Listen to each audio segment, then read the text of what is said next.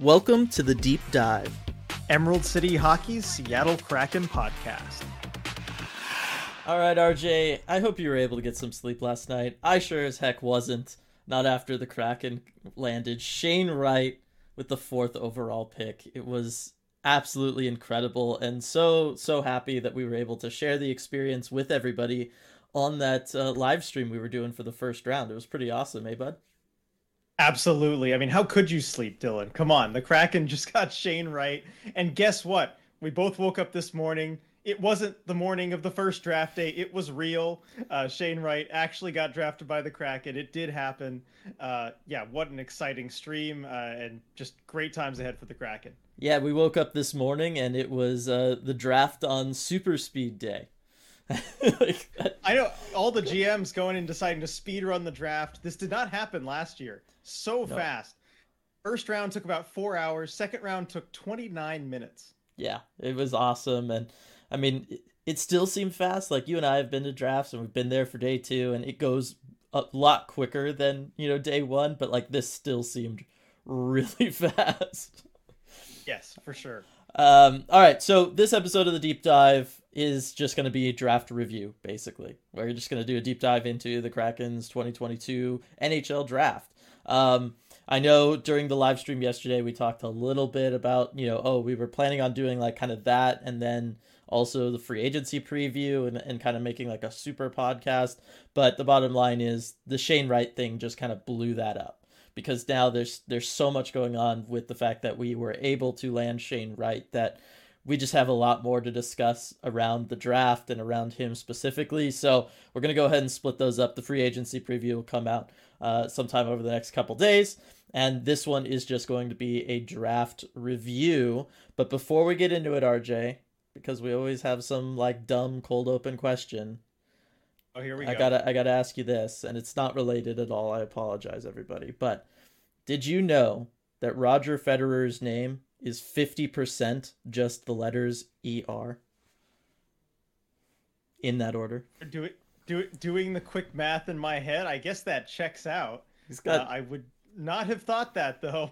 It's, it's 12 letters long his, his first and last name combined there and and there's uh, three sets of er in there so six of the 12 there you go isn't isn't the world an amazing place everybody we got that bit of knowledge and the fact that the Kraken were able to get Shane Wright and Jagger Firkus I know, right? Jagger Firkus, that's the name we were talking about as we were kind of closing the first day of mm-hmm. the draft stream at the end of the first round. Who do we all want in the second round? The Kraken had the third pick today, and I think most of us wanted Jagger Firkus, right? Mm-hmm. Yeah, I think a lot of Guess people what? did. The Kraken got him. Yeah, and you, I mean, we know a lot of people did. For crying out loud, we closed out that draft live stream. Uh, the great Maderos having you do like a little uh, you know, ceremony basically, casting a spell to ensure that Jagger Firkus was the pick at 35, and uh, it, it sure worked. Yeah, I don't know how I feel about having to doubt things into existence now. uh, course, doubting the Colorado Avalanche the whole way through the playoffs and they win the cup. And then, of course, you know, just for that effect, I, I went and said that there's no way Jagger Firkus would be the Kraken's pick. And lo and behold. It's the magic words of Paper Tiger, because that's really the consistent thing you've got going on. Anything you call a Paper Tiger. So next up, can you call my uh, bank account a Paper Tiger, please? that would be that'd be cool. My prospects of winning the lottery. That would be that would be great. Um. All right. So yeah, I mean, we'll get into all the all the day two stuff that they did today, but really, first and foremost, we have to talk about Shane Wright that is by far and away the biggest uh, news out there and around right now uh, regarding this draft for the Kraken. I mean, let's just start on the fact that he even made it to them at four. And I know we were just kind of like, as it was getting closer to that step by step, just getting more and more frantic. Um, but kind of having having slept on it a little bit, I, I still kind of see how that path got us there. Uh, but it all hinged on Montreal choosing Uri Slafkovsky over him. It did, and I um, I asked you the question kind of before the draft started. Even, what number one pick do we want for the best way for it to shake out for the Kraken. And we were kind of unsure. It was hard to see all yeah. the dominoes falling the right way, but it worked out really well. Montreal, of course, taking uh, Juraj Slafkovsky, big surprise uh, to a lot of people. Uh, New Jersey then taking Shimon Nemec. Mm-hmm. That was the biggest surprise to me. Of, of the three picks ahead of Wright, that one shocked me the most. And uh, the Devils, uh, uh, I believe their GM Tom Fitzgerald kind of talked about it a little bit more today, how that Slafkovsky was their guy, and since that didn't happen, they didn't really have time to make a trade out of that spot. Ended up taking Nemec at number two. Uh, maybe you should have had a better backup plan than that, but that's how it goes. Uh, and then when it comes down to Cooley and Wright, uh, you know, I, I, get the way Arizona's thinking, but uh, it all just worked out perfectly. It was a dream scenario for the Kraken. It, it really was. The thing that confuses me the most about that New Jersey thing is, yeah, like rule one of the draft. I talked about this on the Discord. Like rule one is always have a, a solid contingency plan, and that works for a draft if you're in you know one of the major sports leagues. That works if you're doing a fantasy draft, right? Like you should always have a contingency. If you know you're like next up or there's a couple picks, like you get enough names in a particular order so that you know what you're doing when that time comes. Because yes, you only have a few moments to make up your mind or do something. We could argue about whether or not, you know, the NHL should have a longer clock uh, so that teams could facilitate trades more, you know, without having to do it kind of multiple picks in advance like we saw last night. But at the same time, it took freaking forever with three minutes between each pick, so I'm not sure that's a good answer. Do we want the first round to be any longer than four hours? I don't think so. No. And especially at pick number two, there's one moving part. There's yes. one moving part. You're at pick two. Uh, no excuses there. Yeah, no, I, I still don't get it. But they they went out and they got the player that they that they most wanted. Again, it makes sense. Uh, certainly in the light of today, it makes a lot of sense. But we talked about it; it made sense yesterday too. You don't need Shane Wright if you're if you're New Jersey. You have um, enough centers already. There's nowhere to put him. What you're gonna stick him on your third line, and he's gonna be stuck there until he demands a trade in a couple years because he's not getting any playing time. Like you know what I mean? Like that's that's basically the scenario that that you were staring down the barrel of. So it makes sense for New Jersey to pass on it. And then, yes, based on everything we've learned, kind of Arizona in a similar ish situation in New Jersey, Logan Cooley was going to be their guy. They just all along they wanted him. Uh, it sounds like he was very happy to go there. All the conversations between the Logan Cooley camp and the Arizona Coyotes, it was just kind of like destined to be, regardless of what happened. So uh, that's how you get Shane Wright falling into the Kraken's lap at pick four, and Ron Francis. I mean, the league really giving us a little bit of a, a moment of fear there as Bettman walks to the podium to announce a couple trades. Uh, we posted like a shortened like a reaction video, just like the highlights of the whole process uh, from that long live stream we did last night. And and yeah, it's just our faces when it's just like two trades. Like we have to somehow survive that. Like what are you talking about? No and our comment section's just filled with no, Ron, no. But uh, no, I, I think Ron Francis, there was no way he was going to let Shane Wright get past him. There was no way he was going to trade that pick because, uh, as we talked about so much, and I think what we're going to spend the most amount of time talking about here today is the fact that you now have as your pillars for the Seattle Kraken, Matty Beniers and Shane Wright down the middle for, you know, at least seven years, eight years. And that's Yes, and that's what it comes down to. And I think everyone with the Kraken recognized that immediately. Uh, one of the first things that the director of amateur scouting, Robert Kron, said uh, when talking to the media after the draft was Christmas came early. Yeah. that was kind of the quote from him. You could tell how excited everyone was to have that one two punch of centers for maybe the next decade or more. I mean, these are the building blocks that you need to have to get those truly special teams. You look at how Stanley Cup winners are built up the middle. It's with guys like Matty Beniers and Shane Wright, and the Kraken recognize that right away. Yeah, uh, every team, you you know, just look at all the top teams around this league, the ones that consistently perform uh, in the playoffs. One of the things that they have in common is that they have that depth down the middle.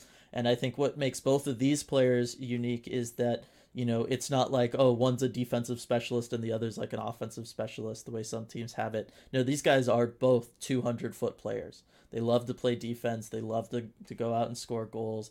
And you can trust them with all of those responsibilities. And that's going to be really, really important as the Kraken, uh, you know, build around them over the next uh, coming years and uh, and the kind of team that they want to be. Because I did notice some trends throughout this draft. You could really see some, so you know, Ron Francis kind of having a type of player he likes to choose. Um, but uh, I, I think the big thing is Shane Wright talked about it through the whole kind of scouting process. You know, there's really doubts about everybody in this draft about if any of them were like true fire top flight players. It kind of feeling like no. Um, I said all along, I thought Shane Wright, in my mind, the best spot he could be in is as a second line center, where he'll be arguably the best second line center in the league. And now the Kraken are going to have the opportunity to make that happen um, because I still think Matty's offensive upside is is greater than that of Shane Wright. But I just can't wait to see, uh, yeah, what the Kraken really do for the next like decade with them. Like, like there's just so many things to to dream of that are now possible to even consider. Right, and you, you mentioned not being able to sleep last night. Your imagination can run wild with all the possibilities there. Uh, you talked about Wright being, you know, the best second line center in the league. He's in perfect position to be that. Uh, I think also having two guys that are really defensively solid. That's how you build one of those teams that's set up to succeed in the playoffs. We talked about this after the expansion draft of the kind of team that we were maybe hoping the Kraken would build. Uh, one that although it might not work the best for the regular season, is still going to be talented enough to get in the playoffs because half the teams make the playoffs. Yeah. But it's going to be one of those teams that's built for success once you get there. And with Matty Beniers and Shane Wright, that's the foundation that you're laying. We've seen how good these defensive centers uh, can be, and they kind of punch above their weight in the playoffs. We've seen uh, Phillip Danault uh, with Montreal last year is a good example. Ryan O'Reilly on that Blues Cup run, mm-hmm. those guys that maybe don't have the highest offensive upside, but man, they can just shut down an opposing line. When you have two of them, it is so difficult to match up with. And I know that's a ways away talking about, uh, you know, a playoff series at this point. Kraken still have a lot of work to do till they get to that point. But when they get there, and I think at this point it's not a matter of if, it's a matter of when, looking at how they've drafted. When they get there uh, with these two guys, it's going to set them up for some success long term. For sure. It, it's just, it's it's undeniable. And um, it, it still kind of blows my mind just, just looking at, you know, how many places still had, you know, Shane Wright as the top prospect. Right. I mean, we can mm-hmm. we can talk here briefly about why he fell. I, I talked last night, one of the things was, and, and they talked about it on the ESPN broadcast, like, you know, hey, this guy was, you know, projected to be this top pick for basically five years, right? Like, what happens? And the fact that whenever anybody is that highly touted for so long, drafts are paying, uh, scouts are paying attention to them for so long before a draft, you start to only look at the bad things because you've you're you're so like over it with all the good things that that player can do just because you've watched him for years. So you're you're only ever at that point noticing all of the faults and you can sour on somebody even though you really shouldn't. Um, that's just a thing that happens in scouting. It happens in all sports. Uh, there are plenty of stories of this exact scenario happening in all sports where, you know, the perceived like golden child just doesn't quite get taken first because they've been there so long. Someone new and fresh comes onto the scene, enamors whatever team has that top pick, and then you know it turns out that oh no that that other guy was really the best guy all along, and those teams at the top of the draft just kind of messed it up. Obviously, uh, since Seattle are going to be hoping that that is the case, uh, that's and I don't really see a reason why it can't be. Um, the other thing being that you know maybe it was it you know uh, I, I can't even say from like a financial standpoint it's a mistake because ELC contracts are going to all roughly be the same for all these guys taking up you know the top five, but the the decision that he made to this year coming out of the COVID years and everything to just focus on really working on his defense, working on his two way game, modeling his game after Patrice Bergeron, working on those things maybe that's ultimately also what hurt him. The fact that, oh, his counting stats weren't like, wow, jump off the page at you the way like Slafkovsky's were, you know, when he was playing in international tournaments or something.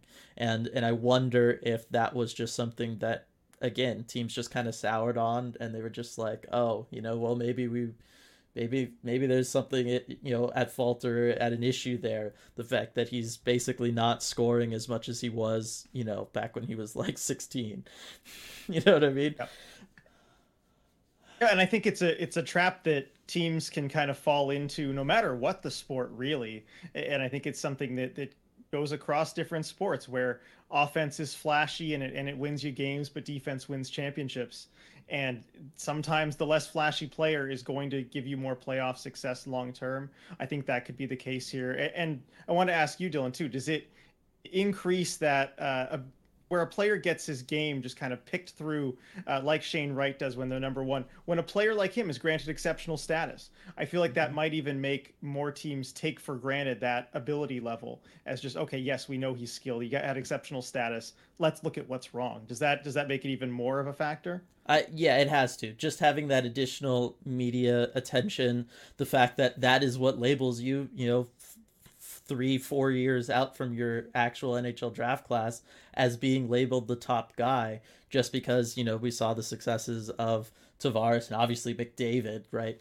Um, just the fact that there is that kind of stigma attached to it, even though now we, we've got a pretty large sample size of these exceptional player status players now. And you know what? Most of them are not turning into NHL stars. In fact, the line kind of just stops with Tavares and McDavid from like a superstar level at the NHL level, many of which aren't even really in the NHL. Like like they've had their time to go through and they just haven't. Um, so it'll be interesting to see if it's something that continues to happen moving forward. Um, I still think that Shane Wright, if he doesn't lose those seasons to that really last year to COVID, I think that was a, a big factor. Um, losing out on some of the uh, international tournaments that he didn't participate in this go around during his draft year, I think that also impacted things. Obviously, having the uh, U20 you know World Junior Championship canceled that hurt all the prospects I think because that's always one of the times you get to see them all against each other and really get a gauge on everybody but also just you know not really participating in the U18s this year and stuff like all of that I think kind of just contributed to people feeling like hey I I don't have this super special feeling anymore with him and that mm-hmm. makes me worry and and if there is one thing that you know NHL GMs will go off of, it is gut feels like that sometimes. And so just kind of having a bad taste in your mouth about some of those things could all lead up to you, you know, letting letting a guy like Shane Wright fall to four. Yeah, and it certainly could. And I mean, we we've just seen gut feel, especially at the mm-hmm. top of the draft. Uh, it plays a big role. Exactly. So the fact that he wasn't out there dropping nine goals in five games, 14 points in the five games at the U18s like he did, you know, just a year prior, like like he was he was considered, you know, the the guy just a year ago. So it is still kind of crazy to me uh, how far he fell just because, like I said, seemingly he wanted to be a well-rounded player heaven forbid, RJ, somebody wants to be responsible defensively. We better punish them by making them fall in the draft. Yeah, what what a way to be rewarded for for playing like that. But uh, I think he'll you get the long term rewards. Uh, yeah. Uh, when you do that. Yeah, you hear that, everybody? Don't put in the hard work until you get to the NHL. That's the lesson, I guess, that you can take away from all this.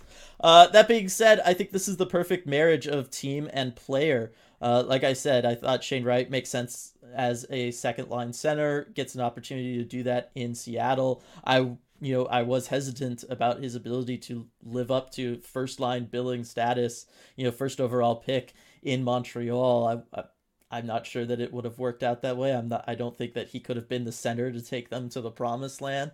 Uh, so in, in some sense, he might have dodged a bullet there.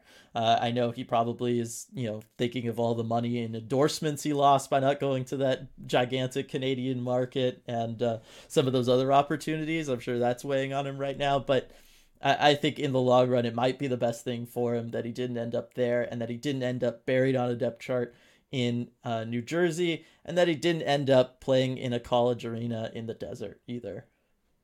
Yeah, looking at the four potential locations there, I think Seattle's probably the best fit for him. Uh, on the ice and off the ice. Uh, you know, on the ice, looking at the depth chart, we could talk about this a little more on the free agency preview, but he just mm-hmm. fits in perfectly and, and fills a need if he does stay for this season. And off the ice too, I think. I mean, are we going to talk about the death stare? Yeah, we got the reported death stare. Yeah, uh, that that he you know reportedly gave the uh, the Habs table. I, I think I saw from Sheng Peng that maybe it, it wasn't exactly that. It was something that was misconstrued. Um, which come on, Sheng, why why do you have to ruin it? But uh, but definitely, you know, he's got a chip on his shoulder coming in after being passed on by three teams, and I think when it comes to the fans too in Seattle, that's one of the first things I thought of. Uh, knowing how the fans kind of have this special way of embracing the players, making them feel wanted, that we witnessed quite a bit last season, you know, with guys even like Daniel Sprong, where he was just a guy the other team wanted to give us, and everyone kind of rallies around him. Will Borgen not even playing the first 20 games, the whole hashtag free Will Borgen thing.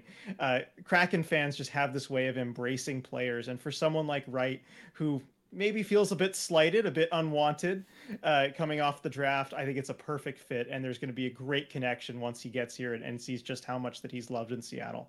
Yeah, exactly. I I mean, we've heard it from literally everybody who's who's gone and played a game at Climate Pledge. Just how loud that arena is, how passionate the fans are, the amount of support that they feel. You know what I mean? That makes its way down to you on the ice and and just through the community and everything. Um, almost every single player has talked about it, uh, and so it's and I and I believe that they're all genuine with it. Like I don't think that's just like a team talking point kind of thing. Like you know what I mean? Like I, I think that that is something that they really feel just because it's in some respects you and I have felt it in the sport that you know we've had growing this um and and that we've been a part of in some of that stuff. You talk about the hashtag free will Borgen thing. I mean that was that was kind of born in our post game lives talking about why yep. isn't this guy in there, right? Like so uh, we've seen firsthand what it can do and, and how passionate all these fans are and, and that's why I know those players are sincere when they talk about it. And and don't get me wrong those players are going to tell that. You know what I mean? Like they're going to communicate that to Shane Wright when he gets in there. Matty Beniers is going to talk about how amazing it was to play those first couple games at Climate Pledge to Shane Wright and how lucky he is to be here and how it might not feel that you know very lucky now. We we also got reported that when he started draw, dropping in the in the draft Wayne Gretzky was watching and mm-hmm. and got his number and gave him a call before he was picked by the Kraken uh just to you know tell him that hey this isn't the worst thing in the world potentially all that kind of stuff keep your head up all that kind of thing so um, I, I think you know, like I said, it's it's got to be a tough pill to swallow right now, especially having, like I said, years of lead up of that being the expectation. I, I understand that that has to be disappointing. I would not blame him in the slightest for saying that it's disappointing, as he kind of has been. But I think once he gets out here for development camp, once he gets to training camp with the Kraken, all that kind of stuff, I, I think those feelings will go away and they're going to be replaced with a desire to win in a Kraken sweater. And that's, you know, all we can hope for. Yeah, and hey, when you're out on the ice playing games, uh, especially against teams that may have passed up on you, uh, it might provide that extra little bit of motivation. Exactly. So, real quick, RJ, I know we'll, we'll obviously go into it more when we do the free agency preview, but kind of, you know, it, it all kind of goes around this main question of do we think Shane Wright's going to play for the Kraken this season? right? Last year, yeah, yeah, last year it was a lot easier with that draft class of just basically saying, "Hey, look, nobody's going to be playing this year. Everybody's coming off of a missed season or at least a shortened season because of COVID." It made a lot of sense. We knew. I mean, Matty Beniers straight out came, you know, said it. He was like, "Hey, I gotta go work on my offense. I'm going back to Michigan. Like, don't expect me," and you know what I mean, kind of thing. Um, but when leading into this this draft, I said Shane Wright was kind of the only guy I could see playing in the NHL this season. I thought might have a chance just because of how responsible he is uh, playing both ways and and his overall skill set, his size. He's strong. He's physically strong enough to play in the NHL right now. So, do we think that Shane Wright is going to be a member of the Kraken come opening night? it is so hard to say this early. He's going to have every opportunity to earn that spot in training camp. And that was one of the first things Ron Francis said uh, when asked that question of where's he going to be next year. Mm-hmm. Uh, he said he'll have every opportunity to do it. Uh, he said one thing I thought that might have been a little telling, and again, we could talk about this more in the free agent episode, uh, when he was asked about does this change things up for you as far as your outlook of toward free agency, and he said, well, maybe it tweaks it a little bit, but then quickly uh, went ahead and correct, not correct, but you know, temper the expectation. Well, we don't know if he's going to be here. You know, we don't know how it's going to work. But I think he he may have uh, let it slip there in the beginning that he maybe he envisioned Shane Wright being on the NHL roster next season, and I think there's probably a, a better chance that he is than he isn't. I could easily see both possibilities, but I'd probably give it you know 65 35 that he's on the kraken roster just from from what i'm thinking right now I, I got to think at the very least they're going to do the nine game, you know, trial run oh, yeah. without burning the, the year. Like that. Yeah. So uh, I think we're going to see him opening night uh, kind of regardless, just because they're going to give him the nine games. And then they might just honestly wait and see how things are going there, not just with him, but also with the team as a whole. Like, let's say they, they go two and seven in those nine games. They might just be like, hey, you know what? We do not want you here for this if we're going to be firing yep. the coach in a couple days and stuff like we're just going to send you back to kingston you can go dominate the ohl take out all your frustrations on those poor children and, uh, and uh, you could come back at the end of the year kind of thing um, I, I, I, think that's certainly a possibility uh, if, if things happen but it's also possible that you know i unlike other prospects i don't think he'd have to come in and score a bunch of points to to stay around like I think no. if he's just if he's uh, you know centering the third line, kind of where we were both talking of having him start with the Kraken. Uh, if he's just centering the third line and you know what they're getting the job done and they're hard to play against and and they're keeping the, the Kraken in games but they're maybe not producing right away because he's you know experiencing his first NHL action I think that'd be enough for them to, to want to keep him around for the full season and uh, and see how things go. But uh, yeah, I mean, it is a long way away. It's just I, I want it to be now. I know, right? Uh, thankfully, it's only a few days until dev camp, but uh, yeah, uh, training camp is going to be very exciting. Yep. And then last thing on him, I will reiterate: at least give him a third line spot. If you're going to stick him on the fourth line, if he's going to be seeing less than twelve ish minutes a night, there's no point in having him on the Kraken's roster. All you will do is stunt his growth playing time is of the utmost importance for every player in the draft, um, just for their development. They need to be able to have the reps, the in game reps to work on the things you want them to work on. So if he's not going to be getting that with the Kraken, I would rather him go back to Kingston, get all the minutes in the world there to work on what the Kraken want him to work on, rather than just kind of be around as like a you know, let's especially if they don't do much in free agency as just like a well, hey, look, we got him. Like, you know what I mean? Like, I don't want the team to just kind of use him like that, but not really use him on the ice, and it uh, kind of stunts his growth a little bit. So, uh, if he's not gonna get 12 minutes, should go back to junior. That's that's my thing. I, I have a feeling the Kraken are smart enough to know that lesson as well, but I, I just want to throw that out there one more time. 100%. Um, okay, so yeah, I mean, there's there's lots of stuff about him potentially being around long term. I think this puts pushes really the time for the Kraken to be aggressive to next off season. Um, but again, we'll talk about that in the free agency preview next week, or not next week, but next episode. But in those discussions for that, RJ, as far as like looking to years ahead, we're going to be talking about a lot of these other names because the Kraken held on to all four second round picks. I know going into the draft there was questions about that, and certainly last night as some pretty big name players were falling in the in the draft. There was a lot of you know, hey, should the Kraken be like moving up here? Should they be doing that? Um, they decided to stand pat, and you know what? I think it worked out okay for them. Um, they got really good talent fall to them even into the third round. We'll get to Ty Nelson in a little bit. I really want to mm-hmm. talk about him. But I think the first and foremost thing we got to talk about is the fact that yes, they got Jagger Firkus, like we talked about before. He is absolutely a legit first round NHL talent who I think the only reason he fell was because he weighed in 151 at the NHL Combine, right? I mean, that's the only thing I could think of. Yes, that's the only knock on Jagger Firkus. The the numbers are there, the scoring's there, the talent's there. Everything you could want when watching this guy play hockey tells you that he is a first round prospect. You had him mocked in the first round. Just about every prospect rankings I saw uh, had him, you know, with a first round mm-hmm. grade. Uh, he fell to the second round.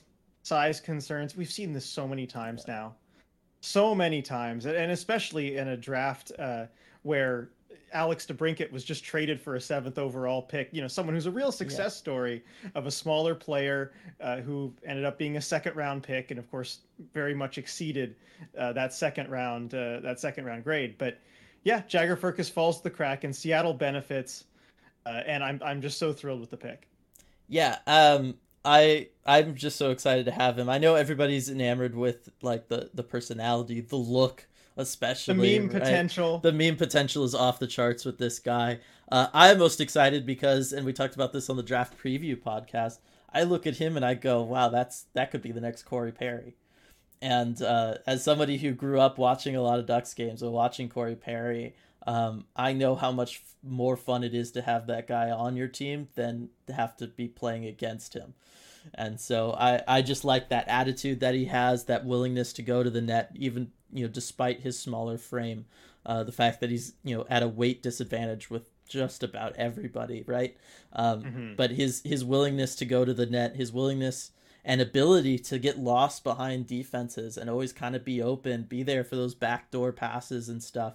And um, the interesting like ways he goes about attacking the net. He's very aggressive at attacking the net, getting shooting angles, but they're not necessarily traditional shooting angles. And that really, you know, at least at, at the major junior level, throws other teams off a lot. But I think that that plays in the NHL as well, as these guys are so you know trained and honed in to expect one thing when you kind of throw them a curveball by taking a shot from an angle and a place that they don't really expect it we we see the players that do do those kinds of things have a lot of success Right, and shorter players too, smaller players who mm-hmm. can get to kind of different areas of the ice that you wouldn't normally expect them. If you have that shooting talent and you can kind of vary the release point uh, mm-hmm. of your different shots, it's always going to be hard for goalies to track, especially as goaltending gets more. You know, it's it's butterfly, it's regimented. They're looking for certain things, and it's a percentages game. If you can throw them off with something like that, it's going to work consistently nowadays. Exactly, and the other thing that he has that a lot of the smaller players that are successful, like an Alex DeBrincat has, is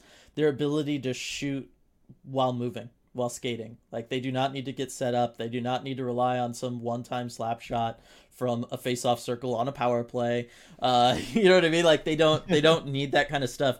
They have you know they're able to get hundred percent of their release from different angles, all while moving at full speed and that is a very important thing to do because that is that is something that yes as a goaltender drops because they see you're shooting and they drop into butterfly.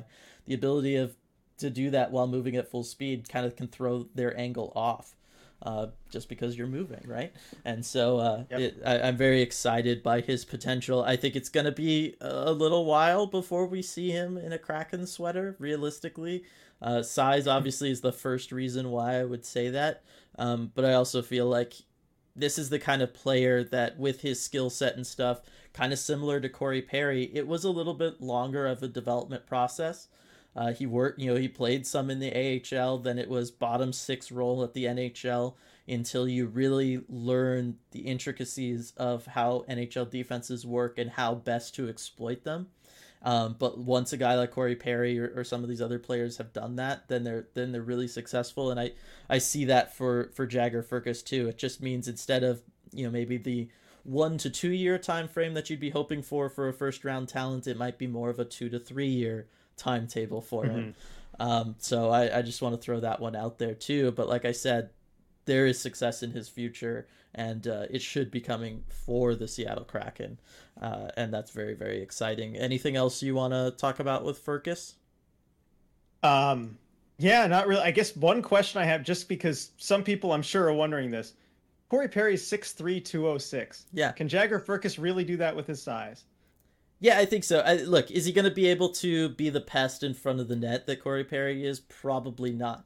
But when I say this stuff about Corey Perry, I'm thinking of younger Corey Perry, not so much like Corey Perry, who's now back to being, uh, you know, a bottom six player, bottom six grinder. Yeah, right. Yeah, I, I'm thinking more Corey Perry, you know, 07 when the Ducks are winning the Stanley Cup, and and the years later after that when he was in his prime, when he won a Hart Trophy. If you can remember that he forget. did that, yeah. um, yeah, I mean, he really won because the Sedins poached votes from each other, but that's a different story. Uh, but he was he was very much the kind of guy and, and this this applies to his time in London with the Knights too before he was drafted. His whole thing was defenses could just never keep track of where he was, so he was just open and a guy like Ryan Getzlaf would just find him. Very much like I could totally see Matty Beniers kind of plays similar to Getzlaf in the sense that he likes to skate the puck around. He'll see something, he'll move to a different place to draw the defense away, and then he'll make it happen. And and uh, that's that's what you know Getzlaf would do, and Perry would always be the guy that was open f- for that shot. And it was always you know around the net or from interesting angles lots of sharp angles. I remember corey perry taking shots from kind of similar to jagger firkus and so it's yes it's not the corey perry that if you're newer to the nhl you're thinking of now. It's more corey perry back in his prime when he was scoring you know 35 40 50 goals a year um, just because he was this guy that couldn't really skate but defenses could just not keep track of where he was so he was just kind of always open behind them or or they were thinking nobody's going to take a shot from over there and so they just let him have it and you know what? When you let him have it he was going to score from there so. Okay i could see that. You've convinced me. Yeah so you know does it take maybe some of the longevity out of it no i probably don't see hit jagger firkus playing into his late 30s by being a grinder the way corey perry is it's probably not realistic but uh, if you get all those prime you know style years out of him, I, I think this is you know an excellent pick in the second round. Sure. All right, so next up, pick forty nine. The Kraken took uh is it uh Jani Nyman? Nyman? I think it's ne- Nyman, yeah. I think it's Niemann. Jani Nyman. Jani Nyman. So this one was a little bit of a surprise. Um, kind of the first of these really these next two picks kind of being off the board a little mm-hmm. bit. Uh, a lot of places that I saw had Nyman rated lower, more like closer to being a third round pick than, you know, kind of here in the second round. Um, but one thing kind of stands out, and this is where we we start building this profile of a prototypical Ron Francis player here uh, that we saw from most forwards take taken this year, which is, hey, this is, you know, in this case, in Nyman's case, a big guy, but certainly a guy who wants to play a responsible game, wants to play a 200 foot game, is not going to be afraid to go to the corners, dig it out get the you know get the puck moving, get the cycle going in the offensive zone, and um, is not going to be afraid to back check either, and wants to kind of live in that you know kind of transition game of on offense. You know, we'll we'll just get things going, we'll grind it out defensively, and then get things moving up the ice, and that's obviously something that the Kraken wanted to do last year. Kind of struggled. We could argue about whether or not they had the right personnel to be playing that way uh, all the time, or if injuries played a part in that. But uh, that that certainly seems to be what they're trying to do here, and I think uh, Nyman is the like the obvious sign that that's what they're going for. Right, and it is part of the theme with this draft class, like you were saying trying to fit the way that we all thought they were going to play, the way that, that they, you know, were kind of wanting to play, but maybe didn't have the personnel to do that. Uh, and the size, of course, got to mention the size 6'4, mm-hmm. 217. He's already, uh, you know, fairly filled out with that frame as well. Um, it's it's definitely something that uh, GMs would covet. That, that maybe yeah. they would even overdraft by a round. Uh, so I understand taking him there, thinking that maybe he doesn't make it into the third round, even though he has a third round grade. Mm-hmm. Um, and uh, yeah, it, will be interesting to see kind of what his NHL timeline is like with that frame. Yeah, it's it's one of those like because he has the size and everything. Obviously, he's not gonna make the NHL jump this year, but I could see him, you know, being here sooner rather than later. Again, in a bottom six capacity, and then you kind of see where he goes from there. Um, mm-hmm. I've you know questions about what his offensive upside can ultimately be. You know what I mean? Like that's that's I think yeah. the one thing there, and I think that's why most teams had him lower, uh, or you know most um, prospect ranking things had him lower than where the Kraken ultimately drafted him. That being said, you look at like last year at the uh, Hlinka Gretzky Cup, which is kind of like one of those top prospect tournaments that they have kind of before everybody starts their final, you know, draft year run. And in the five games there, he had seven points, three goals that's a that's a pretty good showing for that tournament. So there is obviously some offensive capability there. This year, you know, now that he's going to be over 18, he's going to get a lot more leeway in playing in Liiga. Uh, that's just one of those things of the teenagers. You know, yes, it's cool that he got there and was able to play 10 games. I guarantee you he was seeing like five, six minutes a night, though. You know what I mean? Yeah, and let's not forget he's only 17 right now. Yeah, I mean, he's a late July birthday, which I also do like that. I mean, it's one of those things that the analytics people have kind of pointed out that there is um, this market inefficiency where teams tend to overdraft early birthdays, January, February, mm-hmm. March, uh, and you have the most success by pick for these June, July, August birthdays. Uh, so I do like seeing that. He is one of the younger players in this draft. Yeah. So um, as he as he progresses, as he's able to, like I said, how important it is to have that development time. As he's going to get more playing time playing in Liiga, that's going to be huge for him, and it'll also give us a better idea of, of like I said, kind of that offensive upside that is a little cloudy right mm-hmm. now. Um, yep. But otherwise, like I said earlier, seems like a really solid guy. I like the fact that he's yes, he has the big frame. He's already kind of filled out. The fact that he's 6'3", 216 already.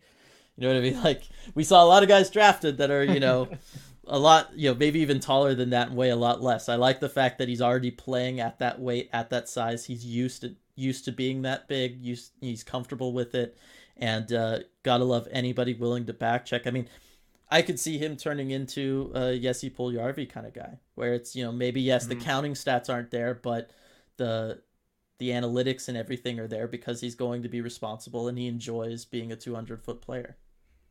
Yeah, no, that would be a good kind of target uh, for if he if he does hit his potential. Yeah. Uh, now the next pick, also from Finland, was easily their most like off the wall kind of who what Yes. This is happening? okay. All right. Well, I guess we just got to trust you. And that's uh, taking the Finnish goaltender Nicholas, is it Kokko I think it's Kokko That's that's kind of how they were pronouncing it on the draft thing. So, Nicholas Kokko you know, we talked about on the draft preview kind of the two top ranked goaltenders. Uh, he was not one of them. And uh, looking at things, I mean, NHL Central Scouting, which, you know, I've doubted the, you know, kind of their rankings forever, my entire life. But uh, there is something to be said when they had him as the ninth ranked European goaltender. Right, ninth European goaltender, so way down on the list there. Um, it's it's an interesting pick. I, I wonder if they were worried that some other team might take him because you look at the Kraken had two picks in the next in the next ten yeah. at that spot. So uh, maybe they had some intel that some team very close to them was about to take him. I don't know. Uh, but it was a bit of a head scratcher to me, even if you do like the prospect uh, to take him at that spot, uh, given that you have picks right after it. I will say, if you are going to take a giant reach on a player, I would rather it be a goalie because goaltending is just so weird. And the way mm-hmm. it works out, they might know something other other teams don't. You have limited sample sizes. we've talked about this. Goaltending is just so hard to predict. Maybe just go with your gut on this one. Yeah, I mean they were telling some story. I didn't totally get all of it. The Pekka Rinne one? Yeah, the Pekka Rinne story during the draft broadcast about and I think it was about Pekka Rinne being a backup yeah. on whatever Finnish team he was on, and that someone went to go scout the starter, and the starter couldn't play that night, and so they saw Pekka Rinne play, and they were impressed, and so that caused the Preds to draft him. I think that's what the story yeah, was. The story so was that made yeah. It was a workout. It wasn't even a game. Oh, okay. No, it was literally a workout. I think they were there to work out somebody else, and Rinne was just the the goaltender that they had for the workout, and they liked him, huh. and that's what caused them to draft. It was literally just a workout. Interesting. So I wonder how that connects to Kokko. We should go back and, and try and look at that story in the draft, but I, I don't I don't get it. But maybe yeah, maybe he's a backup somewhere. Maybe he um I don't know. But, well, he, but the Kraken definitely feel like they know something here. Yeah, I mean, he wasn't the backup. Certainly, at least not for the U twenty team he had. He was mm-hmm. playing on. He was definitely the starter there, uh, or at least it seems like it based on the, the the amount of games and stuff that he was playing. So I think that was more just of a you know, hey, don't don't question it when people pull goaltending picks, kind of seemingly from nowhere, kind of story. And it, you know, he's a Finnish goaltender. I I will believe in just the fact that he's a Finnish goaltender. Like that's a big deal. Yep. And the organization that he's that he is coming up through is definitely a goaltending factory. Like there. Oh yeah, Kärpät absolutely. Yeah. Yeah. So there is there's that going for him. Um, it's just you know you look at that pick, and you look at some of the picks kind of shortly thereafter. Gleb Trikozov, you know, two picks yep. later. Lane Hutson, four picks later. Cora a couple picks after that. Calle Odelius going at 65 overall. Like, you know what I mean? Like, you know, could and, you that, have that waited? Did, that did, I know. And I, and I kept thinking that that that did bug me a little bit and i think it's one of those things looking back at this draft class as much as i like the the class overall i don't want to mm-hmm. you know seem like i'm down on the whole class but looking at some of the picks the picks that were made directly after I think it's one of those looking back, we might be like, oh yeah, the guy who was picked uh, next turned out to be really good. Um, I like Nyman, that pick we just went over, but right after that was Christian Kyrou. Uh, that's one that, that we liked. Um, yep. And right after, you know, Goyette, they picked at 61. Lane Hutson goes. Yep. Um, there's one more that I that I think I recognize. Like, oh yeah, that's one of the guys. It was right after. But um, yeah, it's uh, one of those things that'll be interesting to look back on. Yeah. So you know, I, I think it's one of those. Look, if they really believe in him, that's that's kind of all that matters. You know, I said it during the draft preview. I said it last night. Um, I wanted them to take a goaltender in the second round. I wanted them to use one of those second round picks on a goaltender, uh, just because I felt like it's you know it's worth it for the organization to have have you know more goaltenders in the system. I think that's going to be the hardest thing to build up long term as they're kind of starting from scratch with their prospect pool. I think having a, a group of young netminders just because, as you kind of said, the randomness that is kind of inherently there. Uh, you, they're the ones you need the most dart throws on in a lot of ways. Uh, so I wanted them to to kind of take one high, and I wanted them, you know, I said during the draft preview, like I wouldn't mind if they were going to be the first team to take one. Go out and get your guy. This was definitely an example of Ron Francis going out and getting his guy. Uh, it's just gonna, you know, long term, we're just gonna know if it paid out, if it was the right call to make, and if it was the right call to make there. That's yeah. that's no. I I think one thing that also happened, and we've seen this Dylan, I you, you know we like fantasy football. You know we've done plenty mm-hmm. of drafts like that, and we have both been on the wrong end of yep. trying to get ahead of a run on a position. Yep. That just never materialized. Yep. And I think that might be what happened here. Mm-hmm. Uh, Leinonen went to the Buffalo Sabres at 41, mm-hmm. and so you're thinking, okay, the goalies are going to start coming. You you take Kokko here at 58 and think, okay, we got our guy. And then if you look at the draft board, the next goalie didn't go off the board until round four. Yeah, it was like a long and time. that was Tyler Brennan. Yeah. So it was a long time. It was almost 50 picks before another goalie went. So I'm sure it's easy to look and say, okay, run on goalies is starting here. Let's get ahead of it. Mm-hmm. And then when it never happens, you always kind of look silly afterwards. But it's just so hard to time right. it, it is. Because uh, especially, yeah, you, I mean, you look at it, he's taken it 58. You have 61 and 68. So, like, mm-hmm. that also tells me that they had really zeroed in just on Kokko. Like they were not they were not going to be like, well, because otherwise you'd say, well, let's push it to 61. If still no goaltenders going, let's push it to 68, and then if someone else takes a goaltender, we'll go grab one. This tells me no, they they were determined not to miss out on him specifically, because if the if the run was to go and he happened to go, they were going to lose out on him. And I wonder if you know, I I wonder if if he was their top guy, if uh, the goaltender that Buffalo took earlier was really their top guy, and they just wanted they wanted one of those more you know built around angles, built around anticipating what shooters are going to do, Finnish style goaltenders with a big body uh, over someone like uh, Brennan, who, as we talked about in the draft preview, a little more all over the place, a little more reactionary. Uh, mm-hmm. it, it, tells me that no, they zeroed in on him and this particular style of play. So, like I said, it's you know you can't fault GMs when they go out and make a make a move like that because they are they are trusting in their process, and at the end of the day, as fans, all we can do is trust in that process too. It's not like we have control. Um, but it, it's certainly going to be an interesting one, and that that could be one where, you know, of all the picks in this draft, that would be the one that we would go back to and go. Eh. Yeah, and you know what? Maybe the Kraken, looking at how it turned out, might even agree with that, even though they would never say it. Well, yeah, no, they, they would never. um, but just a couple picks later, at pick 61, the Kraken select David Goyette, uh, forward playing for the Sudbury Wolves, franchise in the OHL I pretty regularly forget exists. Um, I can't remember like a time in my lifetime following hockey that that that like they've been a top team. Yeah, I can't think of anything. They've had some. They've some had some runs.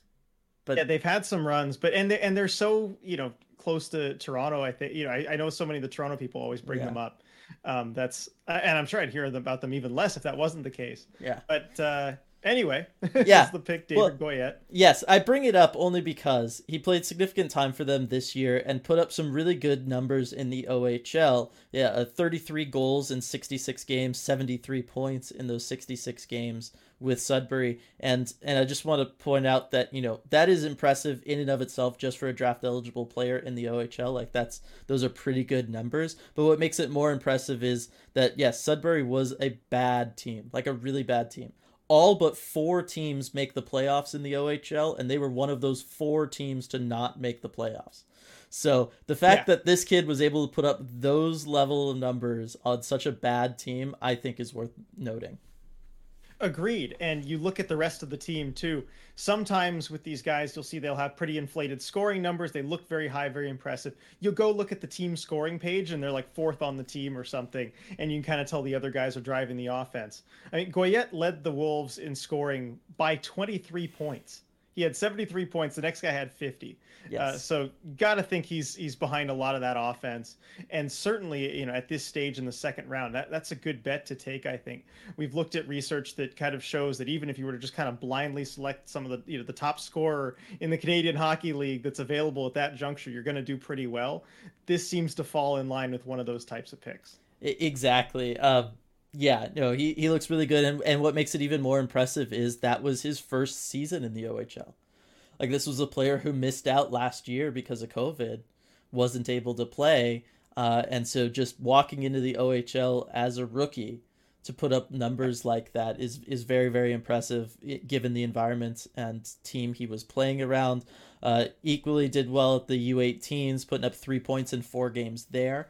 Uh, so a like gotta like the fact that he was able to make that Canada U18 team because there's a lot of competition for spots there. So anytime you're grabbing somebody off of that team at the end of the second round, that is again something worth noting because that's that's a good thing, and um, and he was able to be successful there. That that's also good. Uh, one of the things that I I noticed looking at him watching tape after the Kraken drafted him was that he really likes to play to the outside. Like it's it's kind of interesting to see a center want to live on the outside like the way he does, uh, and it makes me think this guy might be transitioning to winger for the Kraken, you know, in the future. Yeah, and you know what? Given how the Kraken are, are set at center, that's probably not the worst thing in the world. No, no, I think that might end up being the case for a lot of prospects that the that the Kraken take. Um, but otherwise, he's a he's a good player. Um, he likes to he likes to pass the puck a lot. He's got good vision. Um, he's got good patience with the puck, which I think is always very important for prospects to have. That's one of the things that I kind of clue in and say, all right, there's there's a lot of stuff to work with with that guy when they have good patience with the puck uh, and they want to make sure that the right play develops. They're not just looking to, to take the first thing that they see. Uh, they want to make sure that they take the high value play, and I think that's probably what he did uh, on that kind of you know more worse off Wolves team that resulted in him having so many points. So if if he's able to keep that and translate that to the NHL game, then the Kraken will have an NHL player on their hands. And as we start getting at you know towards the end of the second round here into the third round and stuff, that's what you're hoping for at the end of the day. You're not looking for your top six forwards necessarily in these picks. Uh, you're just looking to make sure that you get an NHL player out of them. That's that's ultimately the end goal you're you're hoping for, and I think he's definitely got the the skill set and the hockey IQ to make that happen. Uh, so I, I'm very excited to watch his development. All right, so from uh, that pick over to oh my gosh, my page got all messed up because I was going into the Sudbury Wolves. All right, It's let's- it's the uh, their It's first pick of the third round. big- 68 overall, Ty Nelson. So, I mean, first off, the moment we saw we this start? guy, I know the moment we saw this guy, you just knew this is going to be a great pick. Yes. Oh my gosh. The the blue fedora, the the whole outfit, everything just perfect. Uh, the, the swagger about this guy, I love it. Yeah, and for me, I love the player. This is a you know offensively minded defenseman. Again, similar to Goyette, this was his first season uh, playing in the OHL. Um, he was the first overall pick in the OHL draft the previous season, but had to sit out the year because of the because COVID wiping it out. So walks into the OHL as a rookie, puts up 51 points in 66 games as a defenseman, and uh, you know perhaps most important to some people like you, RJ, he is right-handed. So let's get that out of the way for everybody. he checks that box. It's super important, and I am going to bring this up when we do our free agency preview. Believe me, um, we're okay. good. That's when we're really going to have that discussion. But uh, he's right-handed. The it seems like the really the only thing that pushed him lower in the draft because I saw some like scouting things that were like, hey, this guy could be a you know if he was bigger, he would be a first round pick and and it seems like yes the only thing that pushed him down is the fact that he's 5'10 but he's 5'10 that's not like lane hutson small. And he's 200 pounds. Like it's not like he's a little guy. I i don't know. This is where i just think teams get too obsessed with some of that stuff. Yeah especially the height. And I, I could see teams just seeing 5'10 and just kind of being okay we don't want any of that. We're scared away. But you look at 196 so it's like 200 pounds. And from what it sounds like and watching some of the tape he's a pretty big hitter too. He's mm-hmm. not afraid to throw a check. He's got good size, certainly at the junior level, and he's no slouch defensively either. I think he uh, he talked about trying to be a two way defenseman yeah. uh, in his uh, media availabilities after the draft. That he does focus on the defensive side of the game. This is not a Lane Hutson type prospect who is just going to wow you offensively, but at the end of the day, be really small and, and that much tougher of a of a bet to make. Uh, but no, I mean Nelson. I think he's a, a well rounded defenseman and he's not going to play like he's 5'10. No, I don't think he's going to either. I think he's got a lot of really solid aspects to his game. Um, this is one of those things where it's, you know, I, I look at it and I and I think, and and obviously this is like large expectations to put on somebody the day they're drafted. But I go, you know, is this kind of the Torey Krug effect? Mm-hmm. Like, is is that kind of somebody that we're seeing here, right? And um, a smaller guy, offensively gifted, but you know what? Knows how to play defense, can play defense, can hit, do those things, right? Like they are solid, they're good skaters, and I go, you know, I can I kind of see that there. Obviously, there's talent there. There he there was a reason he was the first over pick, overall pick in the OHL draft. There's a reason that the Kraken picking him at 68 is well below all the prospect rankings I saw for him. I'm looking at kind of like a a, a list here, and almost everybody had him in the high 40s, if not the the mid to low 30s, which puts him you know top half of the second round. Like like there's a reason for that. This guy has skills. He he's a good hockey player. And uh, I think on draft day, sometimes teams forget that at the end of the day, you're playing hockey and that you want good hockey players uh, as they focus on things like size. So this one, to me, I could see being the biggest steal for the Kraken because it's not often that I look at a third round pick and I go, and again, I say, I see a path to the NHL there. Like I really do. It, yeah, yeah. It's it, it might not be fast, but it's there. Exactly, and I think he's someone we're going to want to keep a close eye on, uh, you know, in the few years to come. And it's one of those great pieces to have to on an ELC, and let's say maybe you know three years or so, uh, coming up and being a really effective defenseman who can win you those depth mismatches too. You know, where other teams are maybe having to bring in a low cost veteran who maybe isn't the best defensively or is kind of over the hill, where you can have a young guy like Ty Nelson come in and start winning you some matchups. Uh, one of those guys that, that's just going to profile really well for how this whole group is going to age. Exactly. So I think the the big thing that's that's going to take time. Defensemen in general tend to take longer than forwards in the development process. Again, this this could very well be one of these things where yeah, we don't see him with the Kraken until he's like 22 and it's four years from now. And that's just kind of the nature of the NHL. It's no knock on him. Lots of great NHLers have gone that route, right? Um, 21, 22 before they make their debut, especially as defensemen. Uh, but I think it's one of those that he's just going to, you know, he's working on his defensive game. I still, I still look at it and I see things that he's going to have to learn and pick up but that's just a matter of time kind of thing. He seems he's he's definitely one of these guys that you could tell based on the interviews, uh, reading about him. He has the work ethic to put in the work to do those things. It's just going to be you know being now under the the watchful eyes of an NHL team that's invested in him. They're going to be guiding that development and they're going to they're going to do a good job because so far the Kraken have been doing an excellent job with that. I know we only really have the one year of draft class to be looking at, but they've done a really good job at at uh, communicating with their players and, and getting them to work on stuff after working with them at development camps and stuff. So, uh, really, really excited for that Ty Nelson pick. I think that one could be big for them. Uh, wasn't wasn't done as they trade up into the third round to have a mm-hmm. second, third round pick, the Kraken do, at pick 91, where they select Ben MacDonald. And yep, Ben this, MacDonald. This was like the first time that I was like, okay, I, this we're we're now at the point where it's like I don't have, you know, paragraphs written about these guys anymore. Oh, it's just okay. Time to learn who this guy is. We're in that. Yeah. We're in that territory. Yeah, uh, and that was kind of the case here. I like the fact that he's already on track to go play at Harvard one day, so you at least know he's a smart kid. Um, mm-hmm. Otherwise, I like the BCHL route. I think that that's something that doesn't get a lot of love these days. Um, but I, I, I like that as kind of an alternative for guys um, that don't, you know, they want to keep college eligibility. They don't want to go the CHL route. Um, I, I think that the BCHL is, is a really good spot for them to get to play against you know good competition and stuff. It's it's not like a slouch of a league, and so um, both with this pick and their next pick, they kind of go in with guys going into that, and and I like that. Yeah, I do too, and um, especially with with both these two picks, they're going to the same team yeah. BCHL, the West Kelowna Warriors. Uh, so that'll be nice to have a couple players both in the system, both on the same team in the BCHL. And then uh, when it comes to Ben MacDonald, though, uh, I guess he has plans to go to Harvard after the one year in the BCHL, mm-hmm. um, which is interesting because, uh, and I learned this today, of course. Uh, his father, Lane, won the Hobey Baker Award in 1989 playing for Harvard.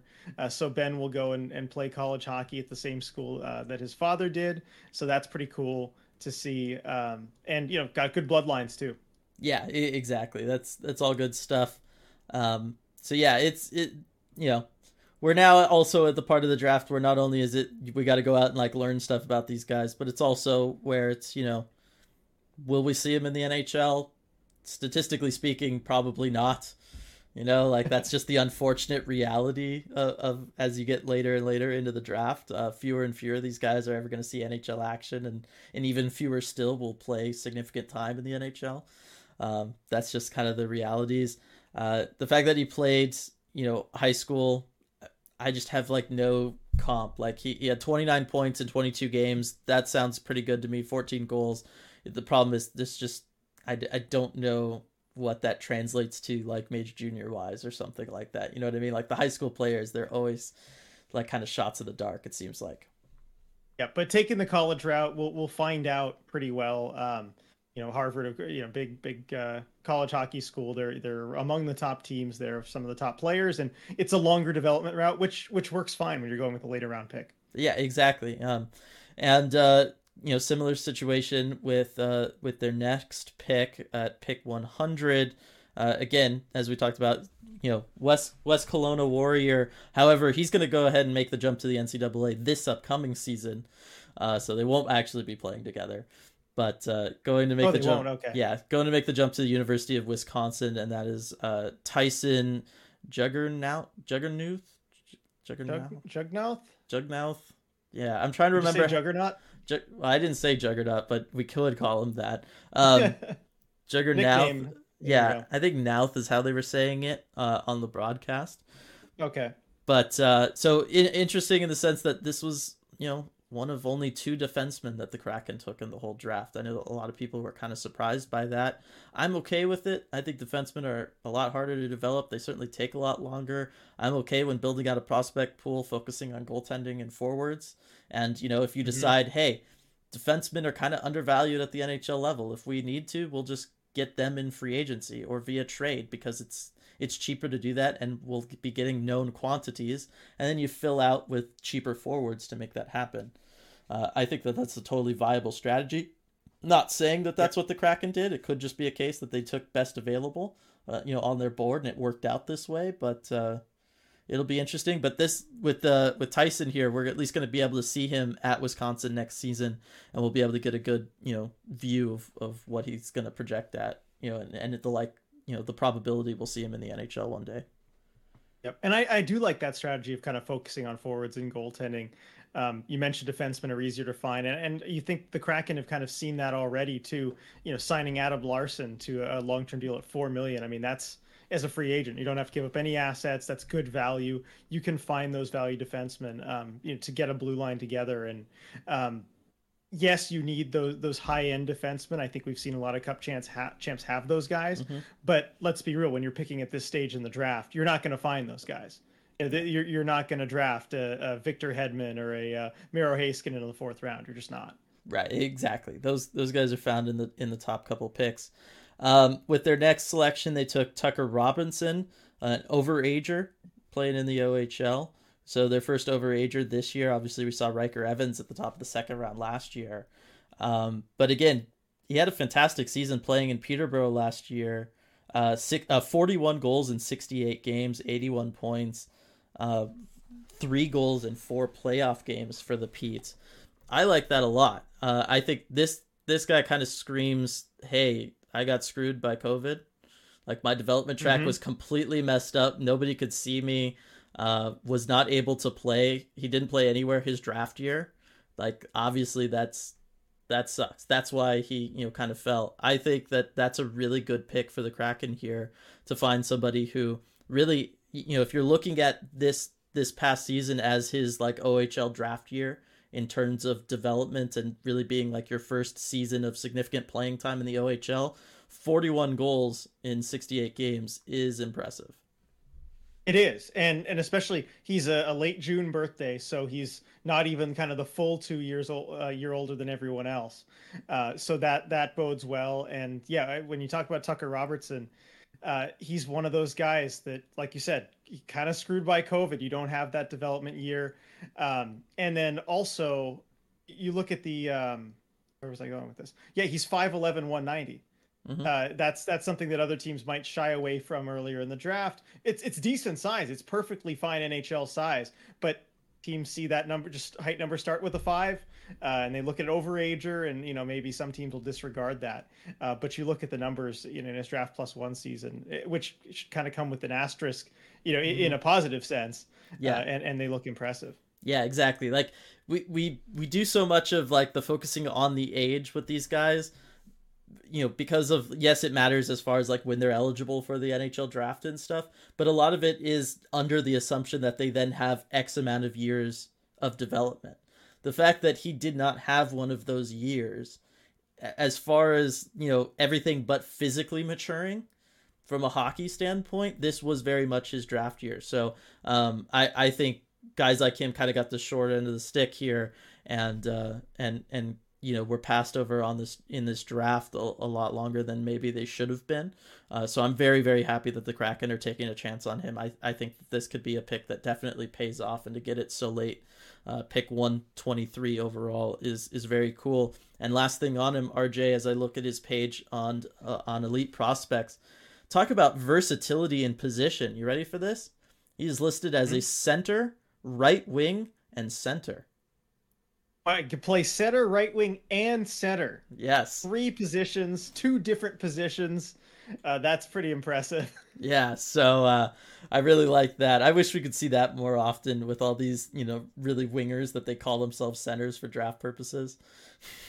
We see so many draft prospects, regardless of their forward position, just listed as a center. But he's listed as a center twice. Yeah. How cool is that? Yeah. So he's he's, he's definitely got it. Um, all right, so uh, we'll we'll kind of quickly uh, go through these these last couple picks here. In the sixth round, they took Barrett Hall, um, a forward from the Minnesota Wilderness of the NAHL. Um, seemed to have a, an okay season there, point per game guy down there, uh, and kind of continued that into the playoffs. Going to go play at St. Cloud State University in 2024. That's that's a longer development track there for him. But when yeah. you're drafting this late, that's fine. A sixth round pick, just let him develop. I mean, he's six foot one seventy, so he's got to fill out that frame a little bit, uh, and and that's something kind of go to the weight room, work on. Um, and Barrett Hall, when I when I searched his name to go try and find him, uh, it's like, did you mean Brett Hall? The thing came up. So I don't know. Maybe that's a good sign. It's maybe that's an auspicious omen for us. Um, and then at pick one ninety six, Kyle Jackson of the North Bay Battalion. Uh, so picking Ty Nelson's teammate uh, there, and um, again, kind of a similar situation to uh, Robertson, where last year was supposed to be his draft year, didn't exist. Uh, so this year having to having to go back at it, and in 45 games had 30 goals and 62 points. So again, kind of yeah. impressive stats there. Yep, impressive numbers. Uh, Jackson's a little bit older than Robertson. Uh, he's uh, 02 birthday actually. Yeah. Um. So, but uh, still some good numbers there, and you know it's a seventh round pick. Take the shot. Yeah, it still was his draft year last year. But yeah. yes, you always you always get nervous about those October birthdays because it's right yes. after the cutoff and you're like, okay, these guys are like a full physical year bigger than people. I remember that being a big thing at the 2013 draft between MacKinnon and Seth Jones.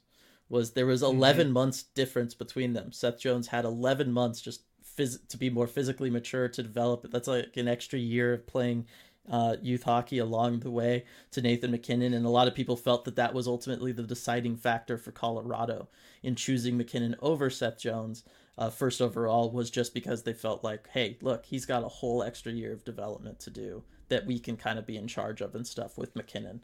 Whereas Seth Jones is more of a complete prospect. We we know what he is. We like the uh, the upside of MacKinnon. So there is there is something to be said there, and that's probably why he fell further in the draft than Tucker Robertson did. Yep, that would make sense.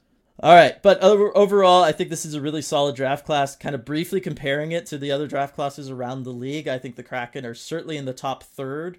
Um, I think you can make arguments just because of how things worked out at the very top with both Shane Wright and Jagger Firkus falling to them that this was a top five draft uh, amongst NHL teams this year, and uh, just the fact that we get to say that is just it's awesome. Like again, like we felt it last year, but to be able to do it two years in a row, I'm not used to this, RJ. It's great. And Ron Francis has talked about how important it is to lay that foundation for prolonged success. We know this is the way that he wants to build a team. Mm-hmm. You know, mm-hmm. whether he'll be able to or not is another issue, but this is what he wants to do. And they've absolutely laid the groundwork for a ton of future success here, building out the prospect pool. I know it was really frustrating from his perspective, only having seven draft picks mm-hmm. you know, and one of them is you know untouchable. So really, only six prospects to even kind of work with, um, and and now you've got a whole lot more than that. So that's going to be huge for the Kraken organization. Exactly. So can't wait to watch uh, how all things develop. See them at development camp next week, RJ. Which you know we can kind of transition into the brief bit of Kraken news now, just to kind of round out this episode. Um, why don't we go ahead and start with the development camp news? That's right. So Kraken Development Camp coming up in uh, what one, two, three days, three days yeah. from today. It's so close. Uh, it will be July 11th to July 14th. It'll take place at the Kraken Community Iceplex, and the best part is that it will be open to fans, to both media and fans, for the on ice portions of each day, according to a press release that came out right before we started recording this. So actually, good timing on something, which is really nice. We did it right um, for once. Uh, well, I will wait till wait till the huge trade that Ron Francis yes. pulls off 15 minutes after we're done recording. Uh, we'll we'll have to wait for that one. But um, yeah, so it's four days, uh, July 11th through the 14th. Um, I think yeah, it looks like the admission times are half an hour before uh, the the on ice session starts. Uh, I posted the schedule. I'm sure the team will post the schedule, uh, but I also tweeted it at uh, at Emerald City HKY on our Twitter. Uh, so go check that out. Um, but yeah, it's going to be great. Uh, development camp. There's going to be, they said, I think 20 to 25 prospects there. Uh, and the camp roster is expected in the next day or so as travel is finalized for the prospects. Uh, so you know, keep your keep your ears out for that one. We're gonna uh, get a, a full camp roster. We'll see who's going to be there, who's not going to be there, but it's going to be so exciting yeah, I cannot wait to be up there for it. Like that's I'm so excited yep. to be able to see all these guys in person and and get a good view of them all, and we'll see you know who from this year is able to make the the trek over.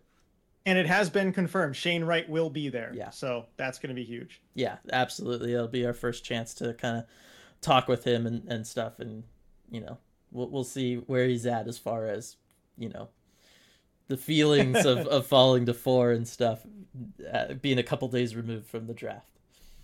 It'll be very interesting to see. That's for sure. Yeah, uh, but that wasn't the only news from this past week or so. RJ. Right, the Kraken named a new goalie coach, and that's position that, that had gone empty since Andrew Allen was was let go at the end of the regular season. Goaltending, of course, an area that very much needed improvement mm-hmm. for the Kraken, simply was not good enough uh, last season, and the man who will be tasked with fixing that uh, Steve Briere, and he was the goalie coach for the Toronto Maple Leafs for the last seven years. Uh, he worked with uh, largely Frederik Andersen and uh, and um, uh, Jack Campbell. I also want to say Brian Campbell, Jack Campbell, uh, in the Leafs net. Um, and I, I know whenever you bring in someone from the Leafs, there are going to be, I guess, you know, mixed reviews about uh, how good of a signing it is, and, and, you hear a lot from Toronto fans. But I, I, think you look at the overall goaltending that the Leafs have gotten; it hasn't been that bad, and people especially point at the playoffs. They had a 916 save percentage in the playoffs over the last five, you know, for the time that Briere was there, which I'll take that any day. If you have a if yeah. you have a good enough team around it, that's fine. That's all you need. Um, and, and I do like I, I, read up on kind of Briere's process, and um, he's he's a very good you know entrepreneur. He, he's good at making I guess you know business plans almost for kind of coaching up these goalies, developing them, creating a plan for them. It's all very well thought out. I kind of like his style um, from what I've what I've seen, what I've read of it. Uh, so I think it's a pretty good hire. And you're you're bringing in someone too who is a former NHL goalie coach. They have years of experience in that mm-hmm. position. You're not bringing in someone who's untested. He's got experience there. So I'm okay with the hire. What do you think? Yeah, no, I'm I'm totally on board with it. I think the work he's done with with those guys has been fantastic. Um, yeah, I, I'm I'm really excited for this. Really, just to see how everybody bounces back. I I you know felt like obviously Grubauer is going to bounce back anyway. Uh, I just had a difficult you know time seeing him play this to the same you know kind of level he played at last year.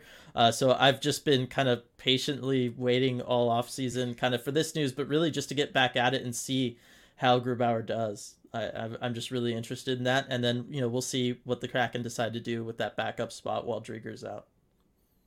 Yeah, definitely, and and I think Grubauer bouncing back, certainly with Driedger out, that's mm-hmm. I, I, would argue the most important uh, piece for the Kraken yeah. going into next season as far as their success. So very important news there. I agreed, but that was not all, especially when it comes to coaching hires. Exactly. We have another coaching hire to talk about. Uh, the Coachella Valley Firebirds named Jessica Campbell uh, as the first ever assistant coach in franchise history. So Dan Bylsma was named head coach of the Firebirds recently, and he's already gotten started filling out his coaching staff.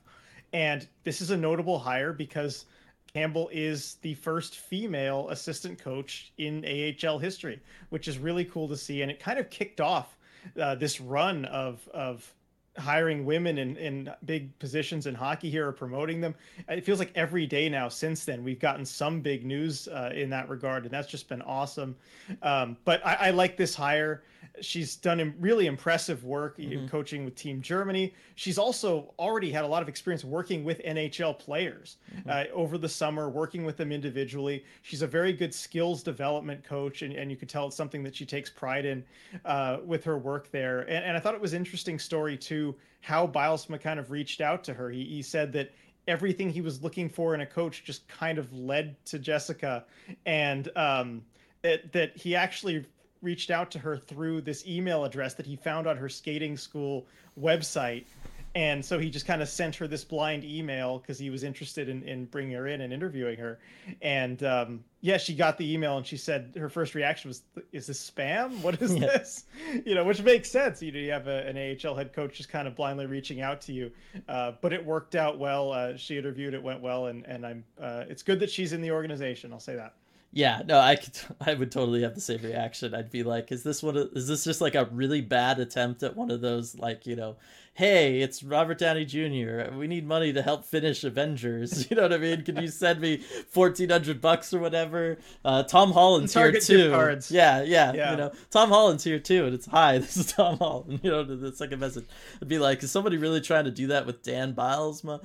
Um, but yeah, no, it, everything that she talked about, everything that Dan talked about in relation to her hiring was just kind of spot on uh, for what you know the the Kraken as a as an organization wants, especially out of that AHL team. So I, I think she's going to fit in really well. I think the work she's going to do with the players uh, in Coachella Valley is going to be absolutely fantastic, and and just kind of the culture that she talked about, always wanting to instill with the players and stuff, um, mm-hmm. about really being about learning from you know mistakes and learning and and I mean just that learning, right? I think sometimes some AHL teams they focus a little too much on like winning and less about development, which you know it works. Some some financial situations call for that for some teams around the league and stuff. But I really want this to be part of the development pipeline for the Kraken, and I want that to kind of be the focus. And her hiring is very much in line with that, and so I'm I'm very very excited to see what she can do with um you know these players that we saw drafted here, the players we saw drafted last year, as they make their way through uh, playing in the for the Firebirds, and uh, you know with the European uh, signings that we've kind of talked about sprinkled throughout this, you know, the early parts of this off season too. Uh, any of them that make the jump across the pond, uh, it's going to be fun. It is, and we've talked about how there's so much room for improvement in, in kind of the culture of, of hockey, mm-hmm. and I loved what she had to say about making the practice rink an environment where it's okay to fail. It's good to yes. fail because that's how you learn. Uh, yep. That's that's how you improve as a player, and making sure players know that you're there to help them and, and not to be against them, uh, and, and, that you're there to help them succeed. And it's okay to make mistakes, uh, and mm-hmm. especially for a younger generation of players that she's going to be working with, I think that's going to be huge. Yeah, no, for sure. And so uh, I'm I'm really excited by this. I like I said, I just think the the whole culture she's going to uh, instill it's it's going to be super super awesome. And yeah, as you were talking about the female hires that we've seen kind of around the league um, these last you know couple of years, really with a lot of them this year, I can't help but think if this is you know just kind of finally the culmination of really the the kind of boom and investment um, that people made in women's hockey in the late 90s early 2000s and and here we're, we're kind of seeing the, the fruits of that as um, these women have you know grown up in a culture of there being women's hockey. You being able to watch women's hockey at the olympics. You being able to watch uh, prof, you know professional semi-pro leagues now for for several years now. And having opportunities for them and then having those opportunities spread into you know the the men's world so to speak kind of thing. And um, we're we're seeing them, you know, work their way up to the point where they're assistant coaches now uh, at very very high levels of hockey, and they're assistant general managers and all that stuff. They're scouts, and it's it's just mm-hmm. so so awesome, and uh, I you know, I got to think that all those people that really were that first generation that made that push back in the 90s, they, they got to be really, really happy with how it's all turning out. Absolutely. Uh, it's just great to see. And, and it, it, just a momentum that keeps building too, mm-hmm. and I'm sure it will continue to build. Yeah, exactly. Um, but that's gonna do it for the Kraken news segment. Uh, so we can kind of end this very long podcast. Uh, but thanks for sticking with us, everybody. Uh, this is why we decided to kind of split up the two topics because we could probably yeah. go. All right, free agency preview starts now. Let's go. Let's go. Uh, how about this? I will I will leave everybody with one name, and this is this is the name that I think is going to be key to the Kraken's off season. If I had anything any say about it, this is the this is the the the like pivotal person that the Kraken need to, to get to make it all work as I look at my armchair GM page here on Cap Friendly. All right. And this is this is what we're gonna end the podcast on. Colin Miller. And I will explain everything when we record our free agency preview uh, in a couple days but Colin Miller is, is is the key to everything. Just trust me. What a cliffhanger! Just trust me. Uh, and with that, we'll see you all for that podcast in a couple days. Take care, everybody. We'll see you next time.